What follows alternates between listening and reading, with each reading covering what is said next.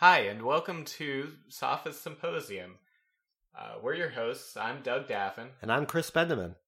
And we'd like to dedicate the first couple minutes actually talking about ourselves, because we didn't get around to that last time. No, see, now we're super legit. We have a massive tech upgrade from last week. Last week we were sitting lounging in Doug's living room. We had one laptop on the table. We were very low tech. And now we've got these condenser mics. We've got this whole setup. We've got metal extender arms across Doug's desk here. We've got two laptops set up. If all goes well, this podcast will be coming to you in stereo. Oh, yeah.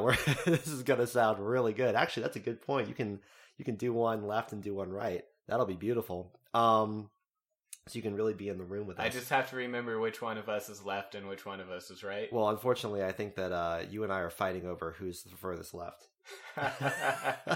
All right. So speaking of about us, so Doug and I are friends and colleagues. We are law students at the University of Texas at Austin. And this whole podcast is Doug's brainchild. Well, partially. So I decided that Chris and I have such fun conversations that there really should be a microphone there. Because we have a good time when we talk, and we think we sound smart, and maybe someone else will too. Maybe like one or two other people is I think the most we can hope for. So I thought this was a great idea. I wasn't convinced though until I brought it up at Law Prom, which is otherwise known as the Barrister's Ball, if you're being very sophisticated. And everyone said that we should do it. So we succumbed to peer pressure, I would say. Yeah, there's some peer pressure involved. Generally, we were a bit, what's the word? Humble? Kind of? I mean, sure. That's us. I mean, maybe we were just afraid of sounding like idiots. Which I think that we've accomplished either way. So I think that we were more afraid that nobody would support us sounding like idiots. Yeah, that checks out. Yeah, I think that works for us. So, I think, yeah, that's kind of who we are. If we think of anything else that we need to describe about ourselves, I guess we'll kind of wing it, as we've been doing so far. So now we're on the second episode of our vaunted Sophist Symposium. And this time, I got to choose the weekly topic. Doug got to choose the drink of the evening. Today's topic is, I'm going to term it, the Cartesian Nightmare.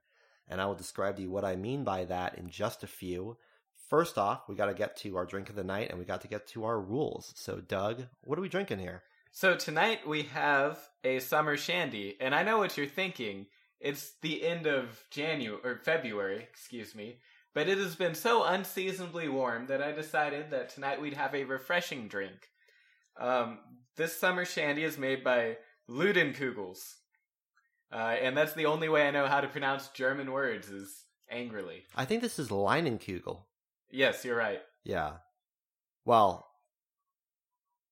Oh, look, you actually, if you look at the top left corner of this label, it actually says the Leinenkugel's. Look at that. Hey, it tells you how to pronounce it. That's cool. That's incredible. All right, well, that's excellent. We've already been given true knowledge by this shandy. And in case you guys are not familiar, yes, in Texas, it is like 80-something degrees right now. Yeah, I was in my room sweating because the air conditioner was off. Yeah. So anyway, we're trying a little pilot thing this time. So as you guys know, generally the idea is going to be that the person who picks the topic picks the drinking game. We're going to try a little pilot program tonight where we're going to have one rule. And Doug's going to tell you what the one rule I came up with is. Yeah, so our one rule for tonight is called When Senses Fail.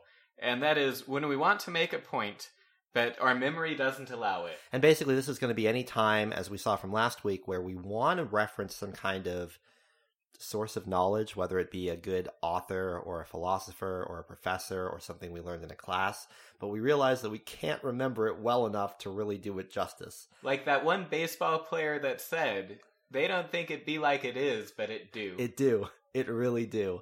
And by the way, that's going to be our first drink of the evening. Was he even a baseball player? See, I don't know, man. I mean, I certainly didn't remember that. It was all on you. So, tonight's topic is the Cartesian Nightmare. And I'm going to set this up in a couple of stages. because I think that's more interesting. And I think that I admire what Doug did last week with the sort of partition, bifurcated subject area. So we're going to start like this. I'm going to tie this in with last week and say that let's start with Aristotle and Plato. Now, Plato was discussed last week, I know. We focused on Socrates, but obviously Plato was an important part of all this discussion. I actually forgot about Plato. Well... He's the Dr. Dre of classic philosophers. Don't forget about Plato. So, I'm thinking in my mind here, and we may have to do a show note for this, but there's this marvelous Renaissance art piece. And it's... I'm going to try to remember it here. The School of the Philosophers, that's what it's called. I'm actually, my senses are not failing me here. And it's this beautiful work of all of these incredible classical philosophers and teachers, and really, you know, as Doug describes, sophists, lined up in this beautiful temple. And two of the characters in this piece are Aristotle and Plato. And Plato is depicted looking at Aristotle and pointing up, and Aristotle is depicted looking at Plato and pointing down. And the symbolism is that Plato was a famous proponent of the theory of forms, which we'll describe in a moment, whereas Aristotle was a famous proponent of the theory of empiricism. The difference being, one presumes that there are ideals, Platonic absolutes, we might call them, that really describe the world we live in, and anything that we see in the world sort of falls into one of the categories of these Platonic ideals. For example, colors, shapes, sounds, anything that we can determine an ideal form of, we assign a category to, and we put everything in our individual experience of the world into those categories. Compare that with empiricism that says that any categories that we come up with is based on our earthly experience. So, Doug, where do you fall on this debate to start with? I'm actually on the side of Aristotle. Okay. Simply because I think that when you form an idea of something, you base it on your earthly experience. And this is like the no black swans idea, which is people in England didn't think that black swans existed. They thought, you know, that's a form of the black swan that just doesn't exist, until they found some in Australia. So that's interesting. I thought the direction you were going to go with that is one of my favorite logic fallacies, which is the no true Scotsman fallacy. Are you familiar with this one? Yeah, fairly. I do it all the time. So for our listeners, the no true Scotsman fallacy is summed up by this really fun story where you have to imagine a Scotsman sitting down with his morning, whatever they eat in Scotland. Haggis. I don't think that's fair. I think that's maybe a Irish or Welsh stereotype. I'm pretty sure haggis is Scottish. I don't know. Well, my senses fail me either way because I don't remember. So that's going to be a drink. Cheers. So the idea is he's sitting there, let's imagine him eating his haggis, and he's looking at the morning newspaper, and he sees this horrible story of some... You have to imagine the equivalent of Florida Man here in America. So somebody's just gone off the rails in England somewhere and done some kind of heinous act, and it's being reported by the newspaper, and he sort of sighs and scoffs, and he says, no true Scotsman would ever do that. Or rather, he says, no Scotsman would ever do that. I'm jumping the gun a little bit. And then the next day, a newspaper article comes out, and it describes the exact same act being performed by one of his own countrymen, to which he replies, no true Scotsman would ever do it. So it's this idea of redefining these forms however your earthly experience dictates, in order to make sure that you never have to surrender your ideal of what the form is. You know, I didn't go for the no true Scotsman because I'm opposed to the ideal form in a couple other ways, which is Generally, the way I go about it is I say, imagine an apple, right? And you might be imagining, you know, a red, medium-sized, like, I don't know, brands of apples, Chink. Cheers. But sure. We know there are golden apples and green apples and there's a spectrum of apples. There's a spectrum of apples, I would say so. And when one imagines an apple, you know, you probably do default to a red apple, but that doesn't mean that that's the ideal. Because if I'm baking an apple pie, you know, I'm going to use Granny Smith apples. Sure. So you've got your favorite apple, but what you're describing is basically the category fits everything in our experience. It only becomes expanded or narrowed based on our experience. Yes. I'm with you. And that's going to become more relevant as we go on. But basically, so we have to imagine this initial contention between people who think that there are such things as what we would call Platonic ideals. Things like, well, even if we can disagree about what our senses tell us, we can at least agree that there are such things as like mathematics or shapes, and that we describe things by those shapes, and that almost even as a tabula rasa, and I know that I'm misusing that word because tabula rasa really means something without all of these precepts, but even as a empirical tabula rasa, the Platonist would say we have these concepts of numbers and shapes, and we ascribe into those categories what our experience in the world ends up being. In comes Descartes. Descartes was a French philosopher. He was a philosopher who existed as part of the parlor societies that we talked very, very briefly about last week. And he was a philosopher that was all about doubt and skepticism. He was all about trying to figure out what things we can really say that we know, despite the fact that we have to accept that a lot of the extrinsic knowledge that comes into our minds may not be reliable. So he had two thought experiments he liked to do to show why his skepticism was well-grounded. The first of them is basically described as a dream. So his idea was, well, in a dream, things kind of come at you madly. It's a chaotic experience of what you imagine are extrinsic factors, extrinsic senses. You feel like you're smelling things and looking at things and feeling things. But what's really happening is you're being tricked. Well, maybe in your ideal dream. Well, okay. But in my dreams, it's simply a number that's counting upwards. Is that what happens in your dreams? No, thank God. Oh boy, you dream in actual Platonic absolutes. But he sort of talked about this idea that, you know, even in a dream, there are certain things he could feel confident about in the world. But, and we're going to get to his more famous thought experiment in a second, but I would, in fact, propose that Descartes really didn't realize that what he was describing was a true Cartesian nightmare. And the reason why is that his thought experiments ultimately, I think, and I'm going to try to convince you, Doug, fail to show us why we would ever feel confident in any information that we would gather from the outside world. Descartes' favorite, or most famous, I guess, statement is cogito ergo sum, I think, therefore I am. But he didn't stop there. He used that as the kernel of truth that he could absolutely rely upon, and then build out of that everything else that he could know about the world. He started from a position of absolute skepticism and sort of worked his way outwards.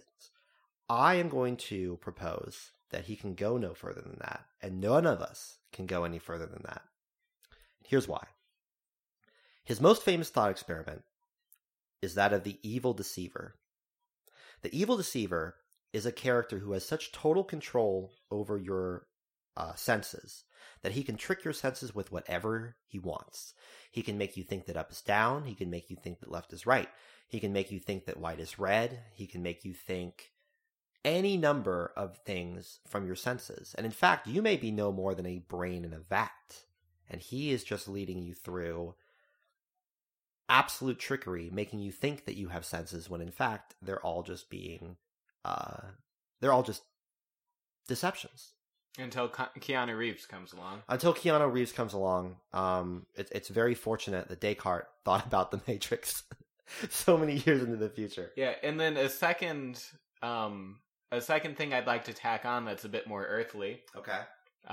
Supposing we're not brains and vats, is was the dress white and gold or blue and black? So I looked at that picture many times, and I can honestly say that I determined that it was a different set of colors each time I looked at it. I defaulted to white and gold. Did you? Because as I went on, I believed more and more often that it was blue and black, I have to say. Although here's the interesting parallel with The Evil Deceiver.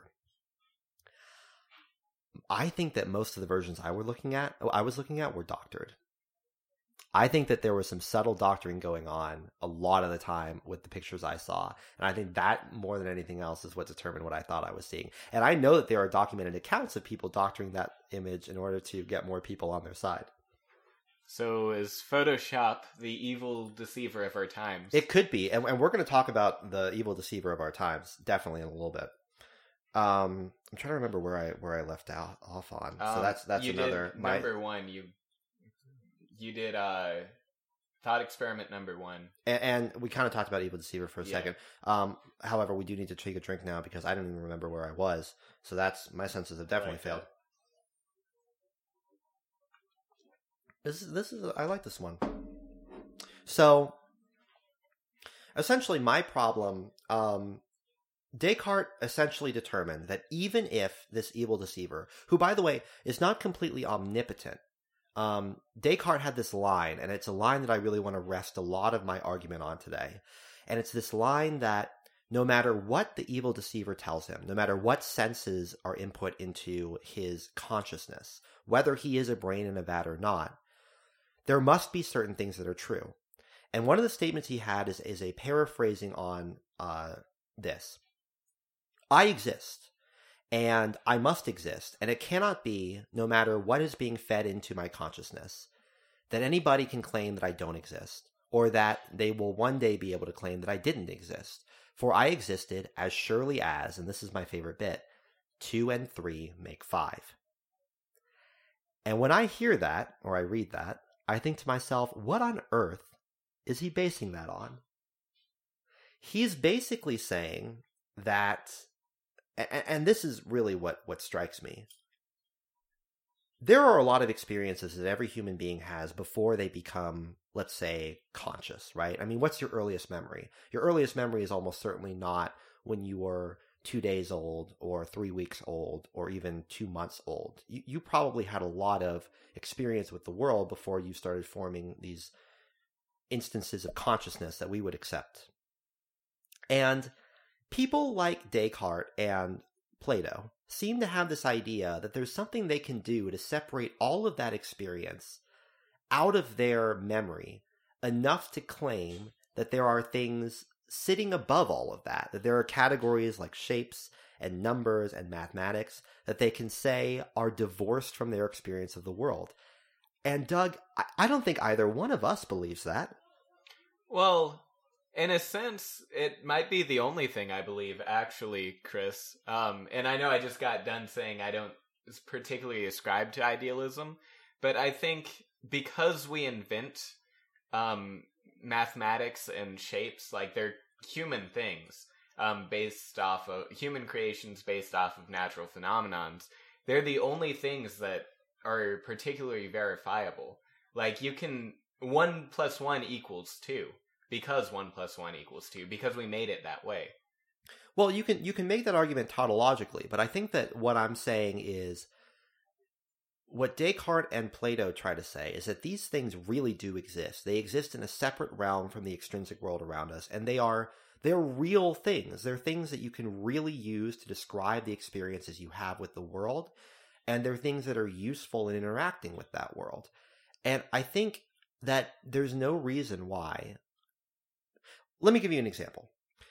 There have been stories throughout the very modern age, unfortunately. It's kind of tragic, but there are experiences where we've seen young children growing up in absolute darkness. There are stories of parents for horrible experimentation purposes or just plain old cruelty, locking their children from birth in dark rooms in a basement and never allowing them to interact with the world we know. And those children have been studied. Did you know that they don't have a concept of the separation of objects from one another? Yes, I've heard that. Now, doesn't that tend to disprove the notion that there's any such thing as... I mean, one of the things that is a predicate for understanding numbers is to understand that there can be discrete objects. But here are people who have not experienced the world we've experienced who don't agree that there's such a thing as discrete objects. So isn't it a necessary predicate of what's a so-called Platonic ideal that you have to experience the extrinsic world before you even understand that? Yeah, I suppose so. I mean, you wouldn't get around to inventing mathematics if you had no reason to. Right, but I think what I mean is more like, I guess... Okay, let me think about this for a second. It seems to me that any claim that these things are real things, separate from the world... I'm comfortable with saying that our senses tell us these things are real, and our senses demand these things being real. See, the thing is, I'm comfortable saying they're real because we invented them. But we invented them based on what? That's really what I'm trying to get to. Yeah, Descartes was trying to rebut the premise that anything he knows is just trickery and lies because someone could have put his brain into that and just fed him information to the point that he believes certain things that are not descriptors of the real reality, but rather whatever someone wants him to believe. And I think he failed to rebut that premise. I think that if someone had total control over what is going into your mind, into your consciousness, you would invent whatever kind of mathematics makes sense in that world. So, maybe your mathematics doesn't have any discrete entities in it. Maybe there's no algebra in your reality if everything is connected to one another. Maybe you come up with calculus, which is, my understanding is calculus is about non-discrete mathematics. But discrete mathematics don't even make sense there, right? Yeah, or maybe it's non-Euclidean geometry everywhere. Sure. But whatever it is, there are certain things about the universe we experience through our sight and our smell and our hearing and our ability to touch. We believe certain things about, like, mathematics and numbers and shapes because of that. But I don't think any of those things are necessarily the case. I think we can imagine universes where those things do not hold. And so I think Descartes fails. I think that Descartes' dreams are really more of a nightmare for us because I think we have to recognize that he didn't beat the evil deceiver the way he thought he did. The evil deceiver could be very real.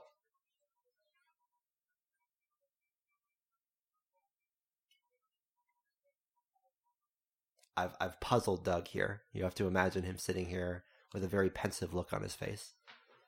Yeah, but it's not like the dignified sort of pensive look. Oh, no. Let them imagine what they're going to imagine. I'm going to deceive the audience. I'm going to tell them that what they should be imagining is a very dignified look. Yeah, see, the problem I've always had with, and you might call them deceivers, I call them matrix theories, is that, frankly, I never really bothered to care all that much about them, because in the end... everything's the same regardless of the deceiver or not. In that sense, I'm definitely someone who would take the blue pill in The Matrix. Okay, I'm so sorry. You have to remind me. Which pill does what? Well, for that, we need a drink. Okay, fair enough. My senses have failed. Blue pill keeps you in The Matrix. Red pill lets you see how far the rabbit hole goes. Okay, so you're down with the... And here's the thing, I don't disagree with you, Doug. I don't even know if it matters that much, except in oh boy, we're going to have to drink again, but what is it called? The existential nightmare? Is that, am I calling it the right thing? I don't know what you're referring to. Okay, so an existential nightmare, first we're going to drink. An existential nightmare is when you run out of alcohol. Luckily, we won't be doing that for a little bit. So an existential nightmare, I think, essentially is the idea that it's not something that's necessarily discomforting in a really empirical sense, but rather you sort of recognize something about the human condition or something metaphysically that just sort of makes your mind scream. It's like, have you ever read I Have No Mouth and Yet I Must Scream? Yeah. Okay, so you kind of, that's existential terror, right? Like, that's the existential nightmare, is the characters in that. So, okay, for our audience, I really encourage you to read this. It's pretty terrifying. It's a short story. It's very gruesome, but it describes what I'm talking about well. It's the idea that a being, a creature, in this case a human, can be in conditions so awful that even though life is livable from a, I don't know, I mean, you can eat and drink and live and... I mean, essentially the guy's reduced to a state of just pure existence. With no purpose, and basically his only purpose is to suffer. Yeah, his purpose is to be tortured forever. And it's this idea of that's so horrifying that you can do nothing but sort of scream.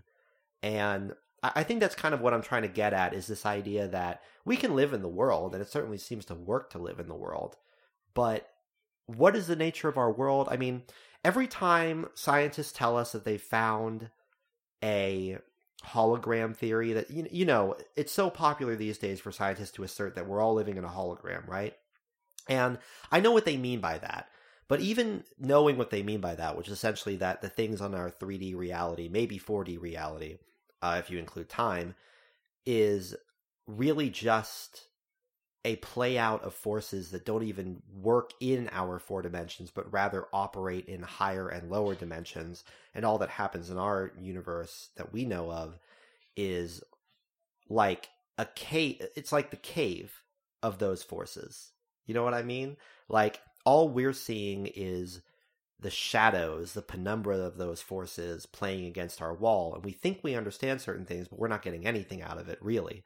And every time I hear an argument like that, or I see proof to that effect, I always think of the evil deceiver. And I'm always thinking to myself, we have to seriously temper any expectation we have that anything we've thought we've proven, even scientifically, makes any kind of sense. Because what are we even describing? Are we describing cave paintings? Are we describing shadows on the wall? See, again, I've never been particularly interested in these theories because, like, frankly, and I think I'm restating this, is like, it doesn't change anything to me if it's one way or the other.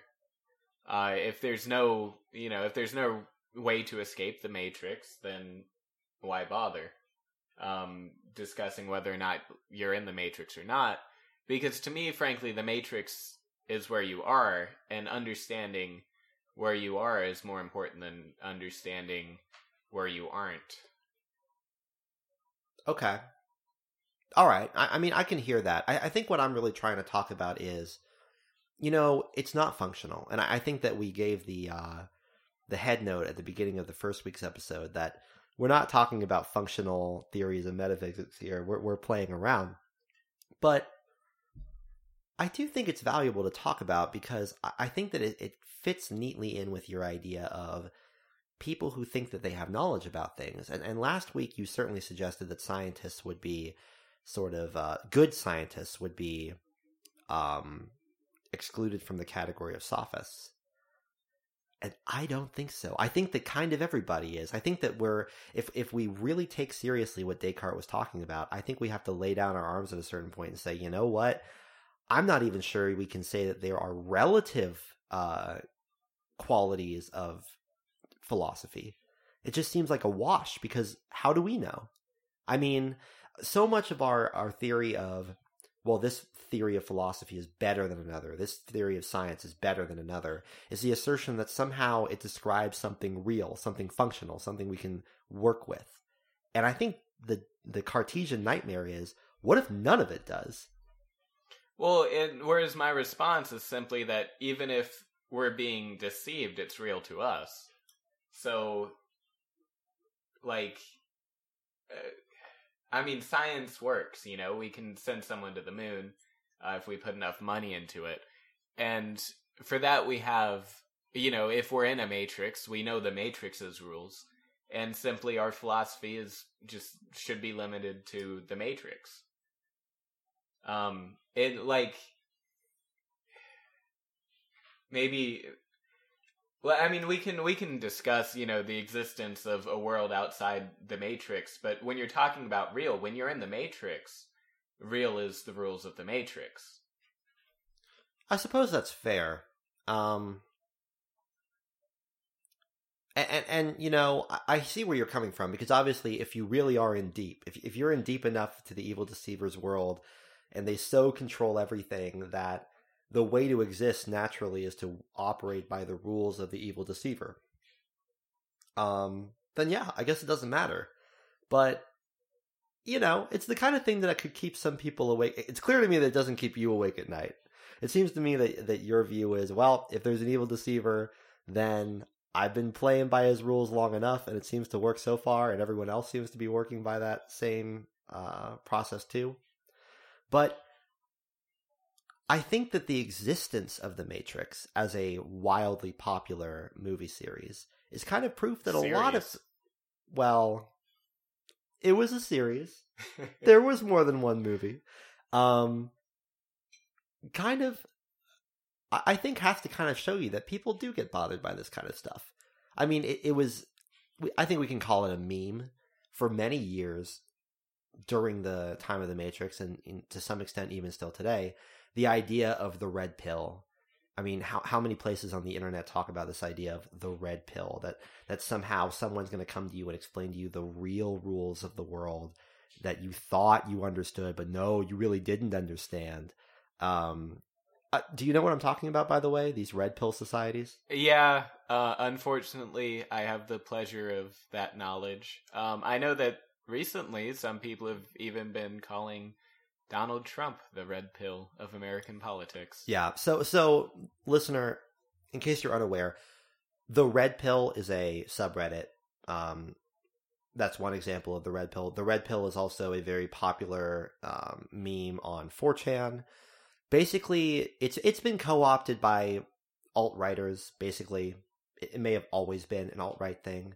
But essentially, the red pill as a concept on the internet is the idea that a person is going to give you some knowledge that once you know the knowledge, you realize that, and generally their big, bad, evil deceiver is the mainstream media and the liberal elites, but that you're going to get this knowledge and you're suddenly going to realize that everyone's been lying to you and that there's a real truth to the world that was being kept from you. And once you understand, once you have this piece of knowledge, and suddenly the world of truth is going to open up to you.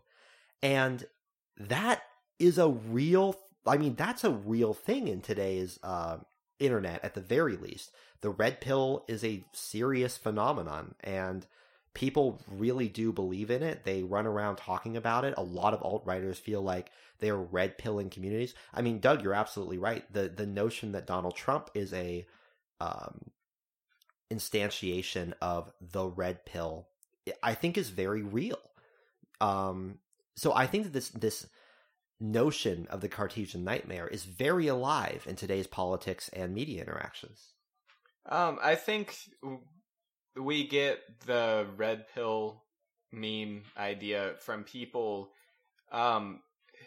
not willing to accept the truth as it is, in a sense.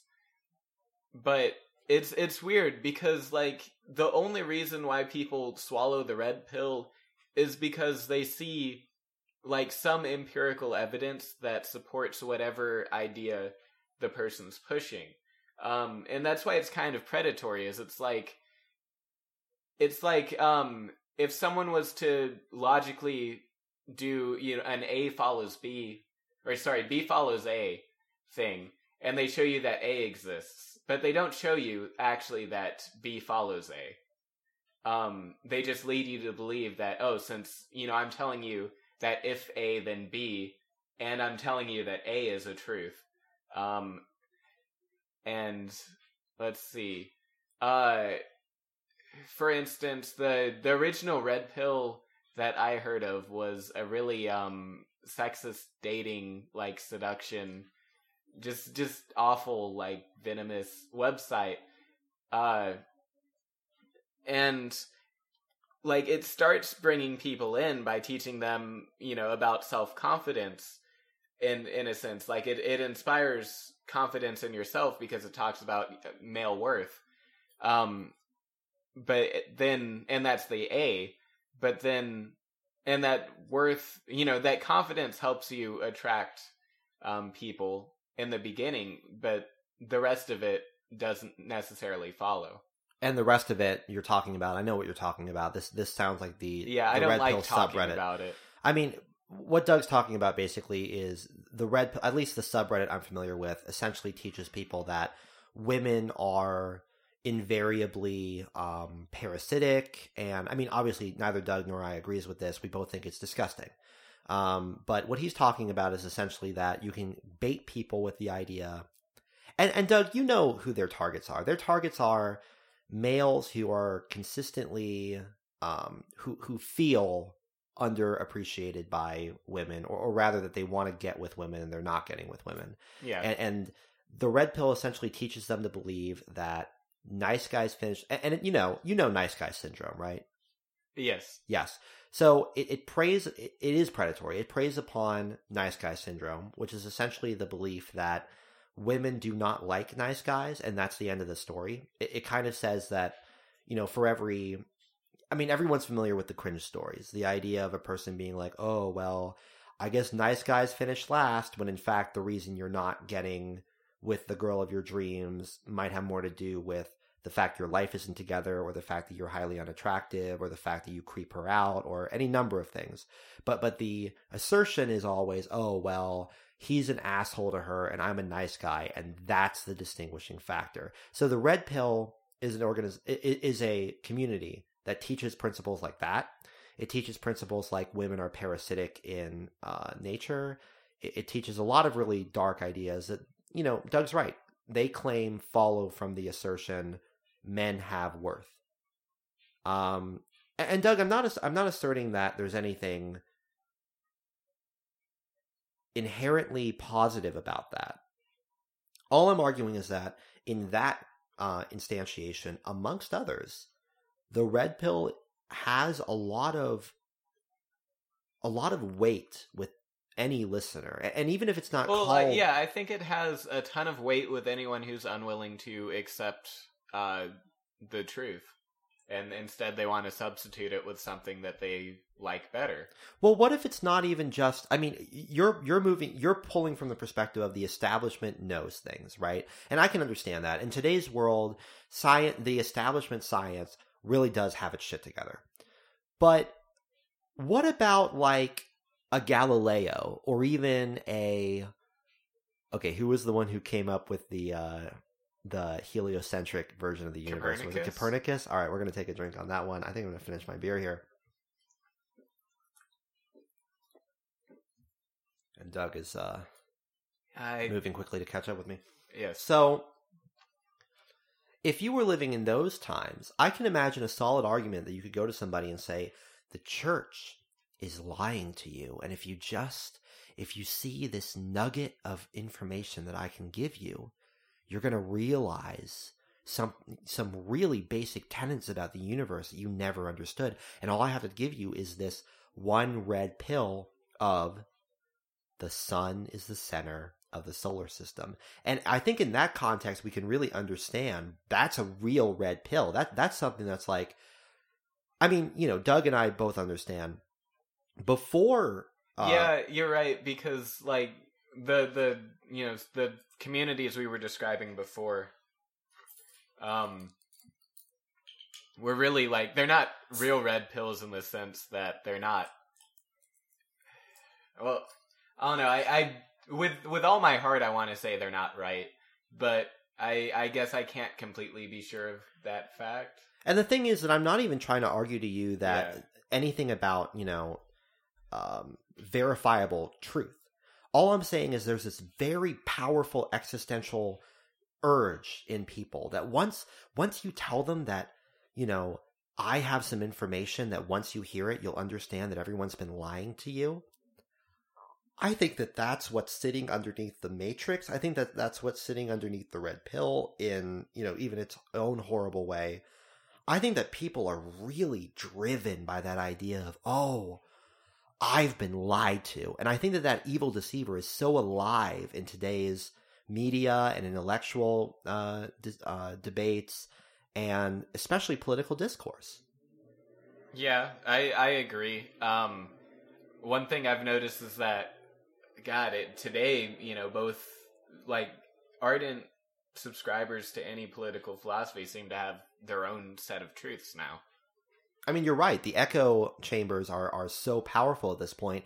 And if you look at all of these sources, we'll bring up, you know, Breitbart, but they're not alone. I mean, there's several news sources out there. I mean, the only ones I can really name, obviously this is my echo chamber, but the ones that I know are dark, dangerous places full of non-truths are like Breitbart, Infowars. So that's the right and the right wing end of the spectrum. I am sure that there are far left publications that do the same thing. Yeah, Salon's kind of bad. Salon I've definitely heard of. There's one I forget. Okay. I forget. So that's a drink.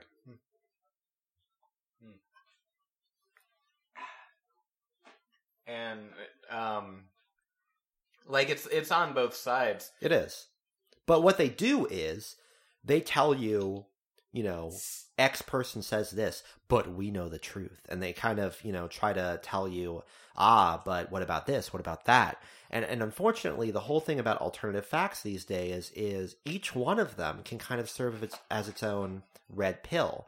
And the problem with the political discourse today, I think, is largely founded upon the fact that instead of having a identical or at least similar set of facts that we all rely upon to make our points, even if our set of facts we think point in different directions, instead what people are doing is saying, aha, you think that X is true, and that's why you make your argument, but what if I told you that Y was actually true? And then sort of the implication is, well, if a different fact is true than what you thought, then a different reasoning and a different argument is also true than what you thought. And I think that that's what Doug is really also referring to with that idea that A does not necessarily lead to B. And yet it's so powerful.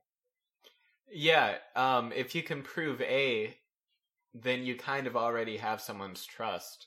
And you can trust them, you know, if A is true, you can trust them. They'll trust you that A also leads to B. And the sad thing is, A isn't even usually right. In the context we're talking about, it's more like, are you predisposed? To believe that A is true. Exactly. And then when someone tells you A is true, even though the media is trying to tell you B, they say, fantastic, I finally found somebody trustworthy. And then you can say something else, and they'll believe that too. So I think that people are finding, you know, the truth. So here's a question for you then. Okay. Is it in today's society, is our hunger for a red pill leading to a... many deceivers? Yes. I think that what's going on these days is everyone is looking for... They're looking for their true source to tell them where the evil deceiver is. I think everybody believes that there is one. I think that, you know, there are so many alternative sources of truth these days, whether it be factual truth or... political truth, or even any kind of doctrinal truth, whether it be religious or otherwise.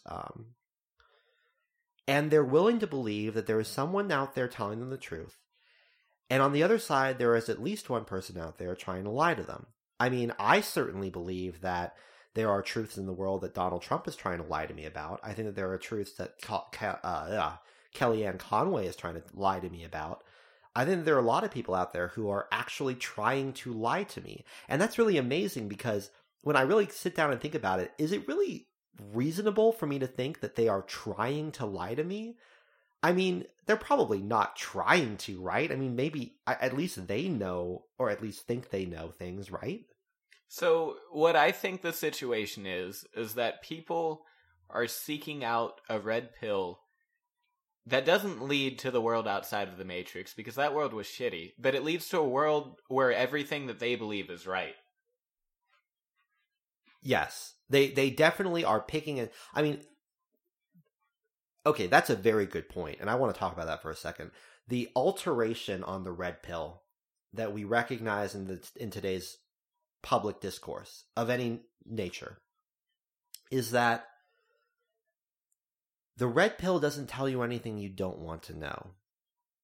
The red pill is only going to confirm for you the things you want to be true. And in that way, it's more effective than it's ever been, right, Doug? Yeah, the red pill becomes the deceiver.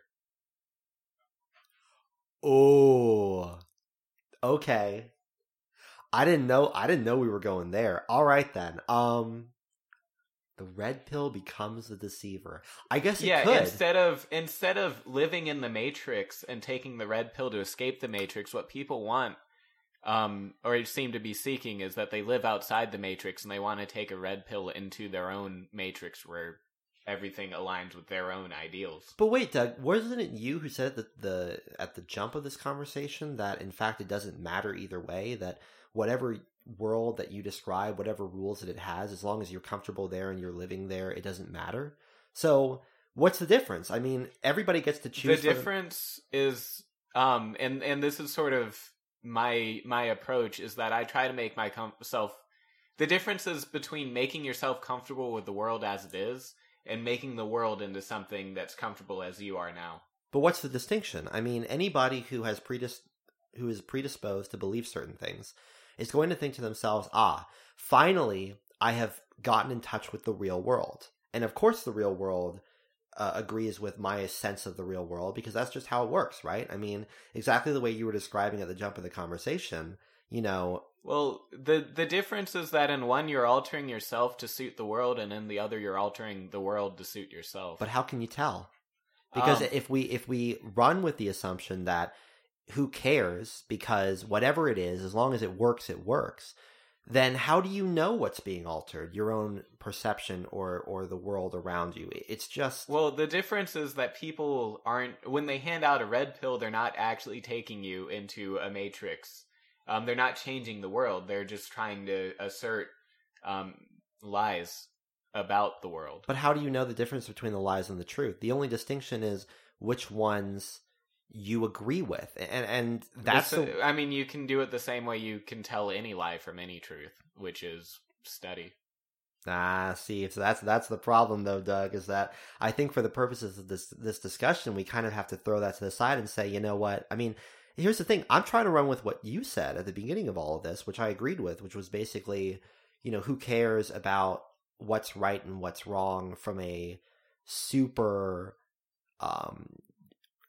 exterior view of ourselves and the world we think we live in, because by default the rules of the world we think we live in work in the world we think we live in, because but there are some things that are empirically provable. Flat earthers, you know, if they might take their red pill from someone who's trying to tell them that the earth is flat, but just because they believe that doesn't make it true. But you'll never convince them that it's not true. That's what's important here. What I'm talking about is the idea that once you've taken the red pill, your world is changed. I think that that's the important bit behind the Cartesian nightmare. I mean, but the thing is that I could take a red pill that convinces me that gravity no longer affects me, but if I jump out the window, I'll die. Well, I mean... I don't think we can go exactly that far, because even there, I wonder what you could say about the mindset of the person on their way down. What I'm saying is that for all intents and purposes, a person's perception of the world is real for them. And if they perceive that there are certain rules that describe that world and that all those things line up in their heads, then how can you tell them that they're wrong? They're just going to continue to believe. Here's what I'm really talking about, right? You and I both know Trump supporters. Yeah. And you and I both know that they assert certain things about the world that neither one of us could ever agree with. Some of them are assertions of politics. A lot of them are assertions of fact.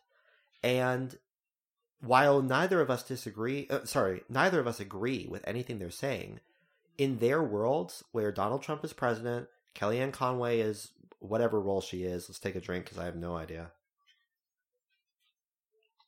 She's head noisemaker, I guess. Minister of propaganda? Yeah, basically, right?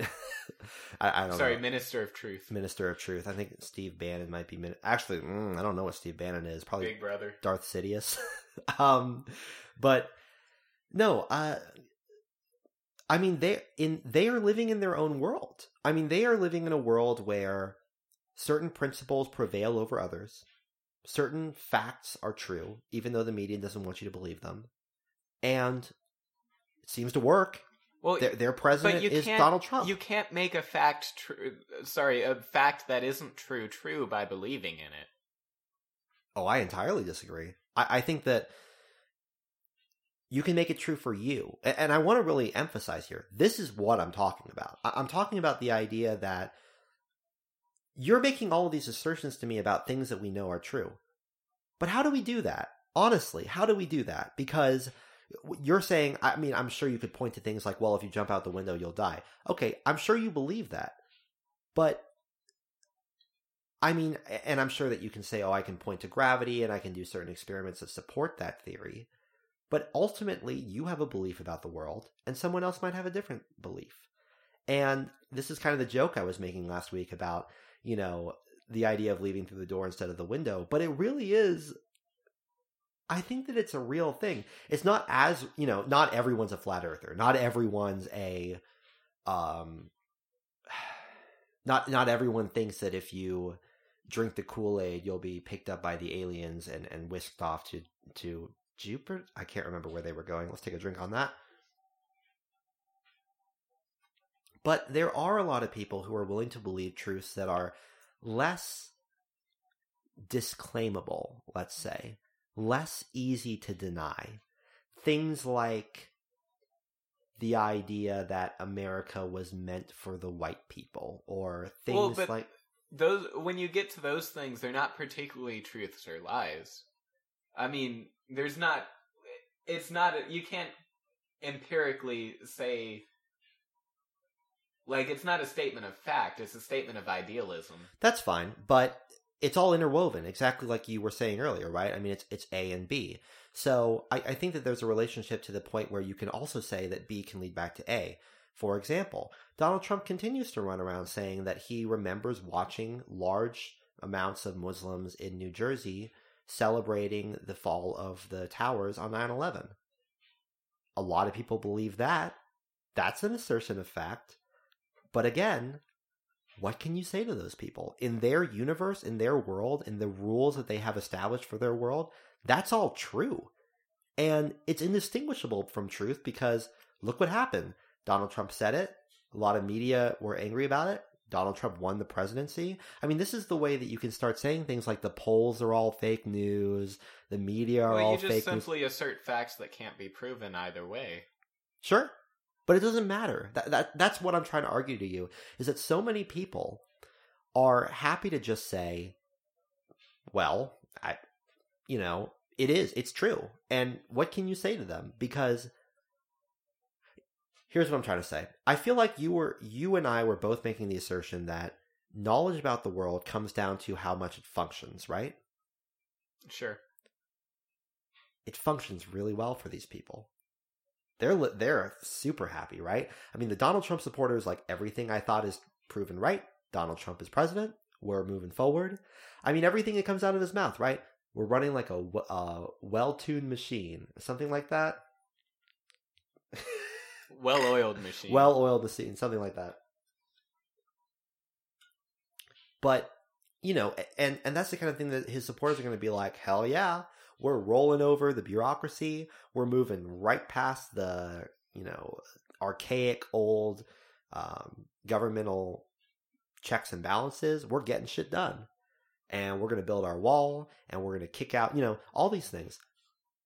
At a certain point, you have to really ask, there are so many border areas of grayness where how can you know which things are provably true, provably wrong, and which things are just assertions of belief? I mean, anyone can sort of deny any fact. Like, you can't actually prove anything to anyone if you want to go that far, because someone can just simply deny the truth. The difference is that there are some truths that you simply can't deny. Like if you step out of a window, you know, on the 90th floor of a building, you're probably going to get mangled. Well, or, you know, simply if you step off a ledge, you'll fall, I should say. I mean, I think that you and I believe that, and we believe that based on our understanding of science and gravity and things that we assume continue to hold in the world. But isn't it also fair to say that those things could not hold? I mean, there could be people who believe that physics is constantly in flux and we don't know what's coming next. Maybe there will be moments where jumping out the window doesn't get you killed. Well, I mean, there are moments like that now. You have base jumpers. You have, you know, you've got people who are escaping a fire and they jump onto one of those trampoline-like things. Sure, but I think even you would say, but the conditions there are different for X, Y, and Z reasons. What I'm saying is that there are things that are simply provable. And then there are things that aren't provable. And when you have something that's not provable, people will believe whatever they want to believe about it. And if you want to take something that should be provable and make it not provable, you just have to cast shadows, on whatever truth has been published on the subject. Well, the tough thing with that is convincing them to believe you, considering they're already predisposed not to. But yeah, the way you convince them to believe you is you push them out a window. I guess. I do not condone pushing them out of windows, by the way. Yeah, let's just go ahead and stand on the principle that people who do not agree with you do not deserve your violence against them. Can we both agree on that? Right, but what I do mean is that you simply prove it to them. Yeah, the hardest part is getting them to accept the proof. And at some point, you know, they might just flat out deny the truth, but that doesn't make the truth go away or disappear. But here's the problem, Doug. I mean, you're saying these things as if you can create truths through proof. But can you? Can you really? You don't create truths through proof. You just show their existence. You discover them. You reveal them. If you believe in the process of the revelation. Yeah. Well, see, that's the issue, right? Is that, I mean, this is why we still have people who are flat earthers. You can show them pictures and they still will not believe you. My grandfather doesn't believe that we landed on the moon. And he's got all these well done, very professional documentaries that he owns and have all of these experts who come in and show you why this particular camera footage can't be real, or this particular picture can't be real because the light is in the wrong place as against the shadows. I mean, you'll never convince him that we went to the moon, and he thinks he's got science to prove you wrong. I mean, the difference is whether we landed on the moon or not, that's not changed by the people who believe that we landed on the moon or not. But it does change for them. I mean, as far as my grandpa is concerned, we didn't land on the moon. And the important bit about that is, if my grandpa were a policy maker, it would matter a lot what he thought about what reality was. I mean, Donald Trump is a policymaker. He has a lot of beliefs about the world. We may debate how true those beliefs are, but considering he's legislating, we can fight later about how much the executive legislates, but he's making policy based on things he thinks are true. That kind of makes them true to an extent. It makes them true insofar as they have an impact on the world, that the world operates by those rules that he thinks those things are true. See, I don't think it changes or makes them true at all. I just think it's simply people are making mistakes. You think that? Yeah. But that's, I mean, that's the issue. And the thing is, if I'm wrong and he's not making mistakes, then he's not making mistakes. But you think, okay, so let's get this down. Are you familiar with the distinction between ontological and epistemological truths? I was at one point, but I've forgotten. So I love this. Okay, yeah, we're going to have a drink now. So I love this. This is one of my favorite things that I learned in undergrad. Ontological truth is the idea that knowledge exists, even if you, maybe even nobody, could ever know it. Even if the information is literally impossible to actually get to, it exists. For example, there are moons around Mars even before we were able to see them. Not exactly, because I think that, you know, you could imagine science coming to the foreground that could prove that. I'm talking more about things like, I think the Heisenberg uncertainty principle falls into this category. That an object literally doesn't have both position and speed at the same time, such that if you find one, the other is forever locked away. The knowledge literally doesn't exist. There's no experiment that could ever be done. That's what I'm talking about. So like we talk about, okay, so in my sovereignty class, one of the ways we talked about this was, what are the inalienable rights? And the question is, do they exist even ontologically? Can you even assert that there are such things as inalienable rights? Even if we disagree on what they are, can you even assert that they exist? That's an ontological question. An epistemological question is, can we discover them? So you're making really an epistemological argument about truth. Yeah, and I'm kind of trying to focus on the ontological, the idea that, well, for those people, who cares what the truth is? I mean, this is what you were saying at the jump, right? This idea that, like, who cares about this theory of the evil genius, because it doesn't matter. At the end of the day, if I live in the universe of the evil genius and I follow the rules of the evil genius, then there's no distinction. That's the world I live in. For these people who don't believe as you believe, same thing. Well, I mean, I'd argue that those people aren't particularly interested in the truth. Are you? Good question. It brings us back. I'm not particularly interested in the truth for truth purposes. I'm interested in the truth as far as it serves me living in the world. So you want functional, beliefs. You want beliefs that help you to live in the world. Yeah. Okay. So and thus you're okay with the evil deceiver. I'm okay with the evil deceiver as long as he's consistent. Okay. Or even to the extent he's inconsistent, if you can understand the rules. I mean, this is the fun thing, right? Because before Copernicus, we had these Ptolemaic. We're gonna have to take a drink, but Ptolemaic. I think that was the orbit system we had. And I may well be wrong about that. But we had an understanding of the orbits of the spheres that were... they ran the gambit between inconsistent but still predictable. They would do loop-de-loops in the sky. They would kind of... Sometimes they would come across our field of view and then turn around and go back a little bit before following back through. And we had very solid rules that explained why all these things happened. And we, you know, had consistent principles of, okay, well, it's this date and the, you know, Mars has been doing this for a while. So now we know that Mars is going to do a little loop-de-loop back and then it's going to follow forward. And everything made sense. When Copernicus came out with a new idea that was based upon actually pretty solid regular elliptical orbits, they also worked. But both worked, even though one was true and the other was not. So that's kind of what I'm talking about, you know? That you want useful things that operate to give you some grounding in the world, that you know that the world is going to operate a certain way. But I think everyone is seeking that. And you know what? Even if everyone's getting their own version of truth, they're kind of all finding it.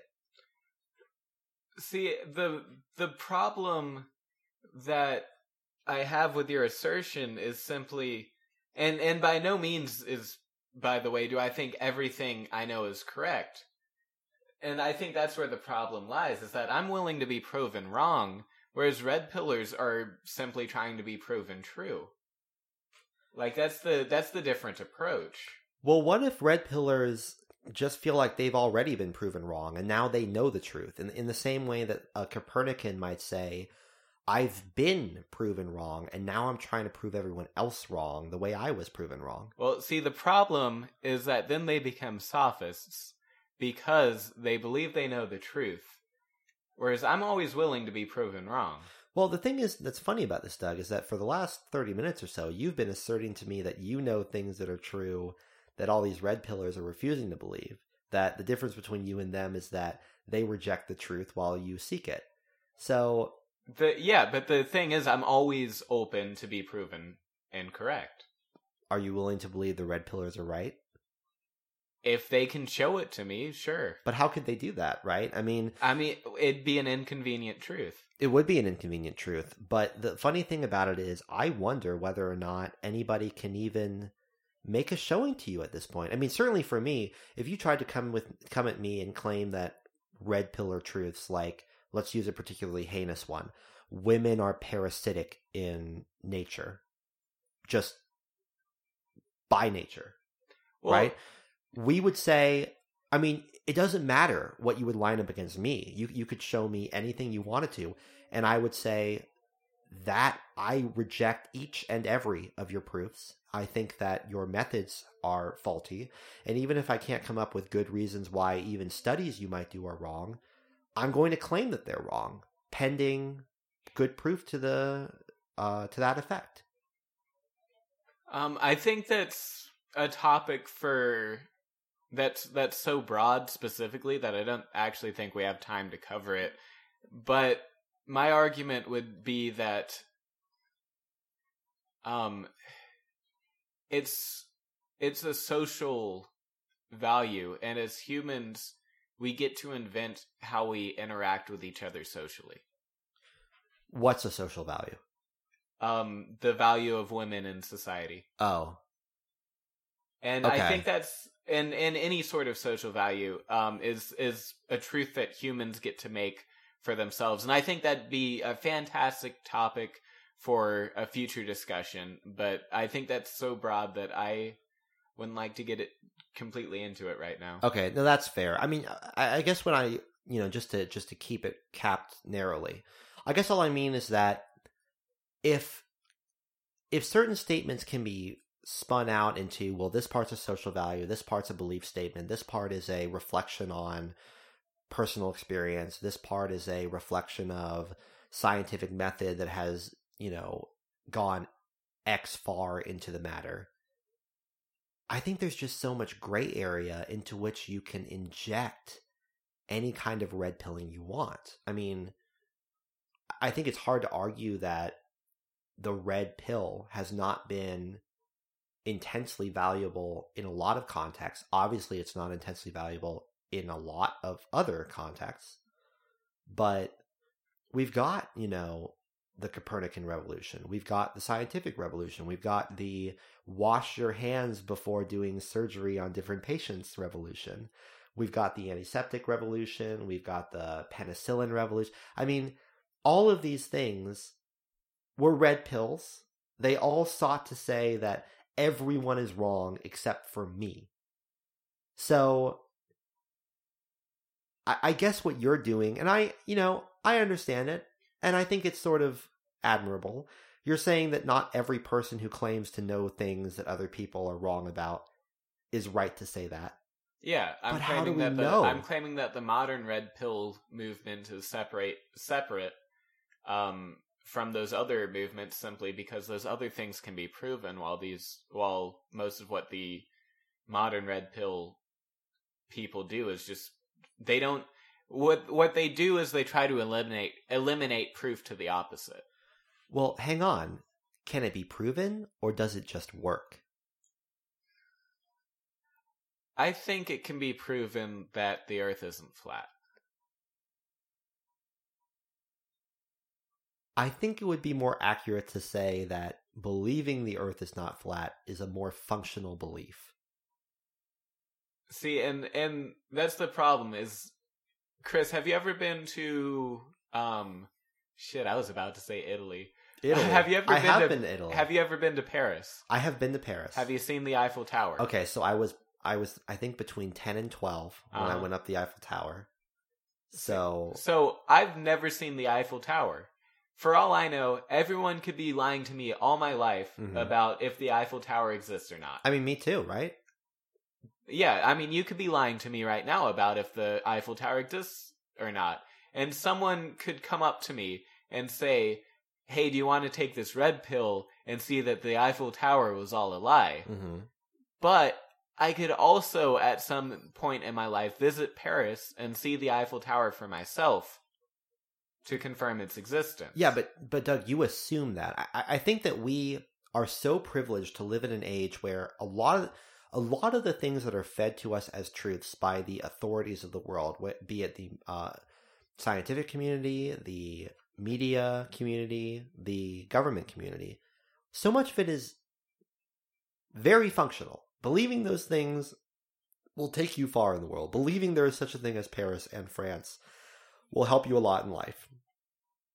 But there were ages where everybody wanted to tell you that the world was flat, and if you sailed far enough, you would fall off a waterfall that led into the eternal abyss, and there you would meet with, I don't know, you would go to Hades, whatever the case may be.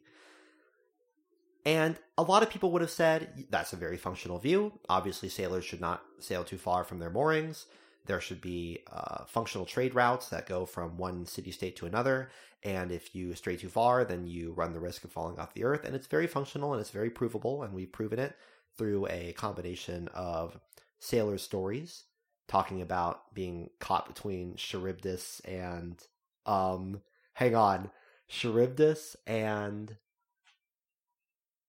Okay, I'm not going to get it. Between the famous Greek rock and a hard place. And I can't even remember. I think it was Charybdis, was the monster. But I don't remember. There was a famous monster and there was a famous rock. And you either braved one or you braved the other. But anyway, I think a lot of people in that age would have told you, hey, we have a very functional, very true belief. It's provable. It's provable by all the systems we have. We have religious authorities who tell us it's true. We have state authorities who tell us it's true. We have sailors who tell us it's true. We have famous literary works that tell us it's true. And you trying to walk in and say, the world is round and everything, all the corners meet up together, they would say, all right, man, you can believe your crazy non-truths if you want to, but we're going to continue with our functional view of reality. I guess the difference is that eventually we get to a point where the functionality changes. For example, if we always believed the Earth was flat, then the function eventually that stops being functional for us because we have a global society and we can fly a plane, from Hawaii to Japan, or the model of the planets being geocentric instead of heliocentric stops being helpful and usable when we start doing interplanetary travel. Or, most obviously of all, we can have satellites take pictures that demonstrate the roundness. Yes. Yeah. So eventually, an untruth stops being a lie, if you will, stops being functional. Eventually. Let me run this by you, because it's something that was very formative to my upbringing. There was a book I read called... Do you remember The Outer Limits? No. Okay. Well, let's take a drink on that. Well, I was never exposed to The Outer Limits, so it's not a question of memory. Well, I took a drink anyway. So, The Outer Limits was a show much like...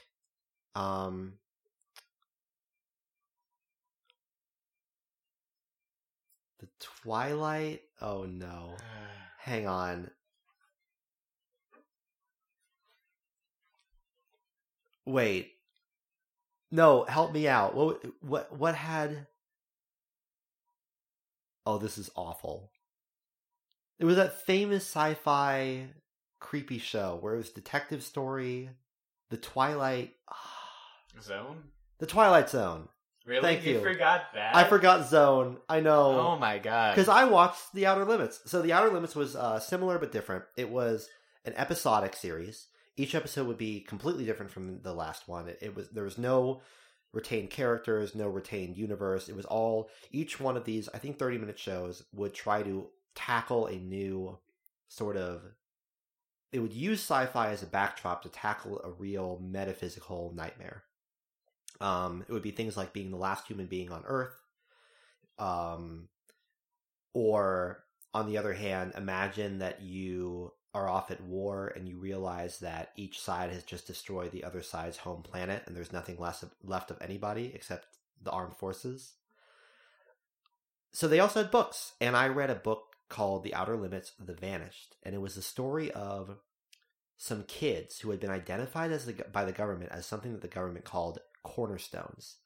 So in the actually true physics discovered by the humans in that universe, what was true was determined by what was believed, but not what anybody believed, what certain cornerstones believed. That into each generation were born cornerstones, that whatever they believed about the world was true. So for example, when the cornerstones believed the world was flat, the world was flat. When the cornerstones believed and were convinced by the Copernicans, the world became round. Same thing for... Wait, hang on. Damn it, that's not what Copernicus was talking about. Heliocentric. Okay. Anyway, so...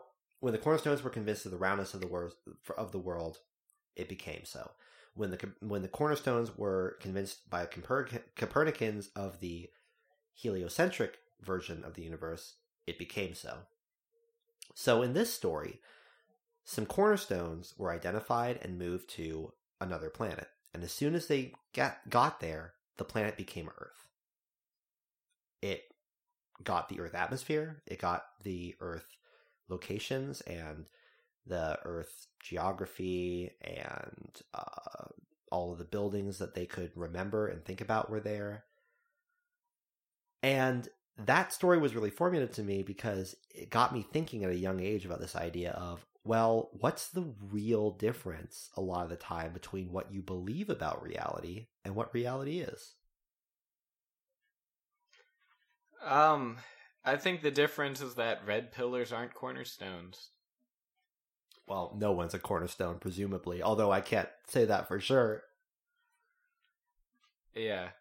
So what you get is eventually, like, there are truths, I think. And it's maybe not a Plato, like, idealism, but I think there are truths that are discoverable. How many moons orbit Mars? We can know that number of, you know, we can find out that truth. Mm-hmm. Even if those moons are the size of teacups.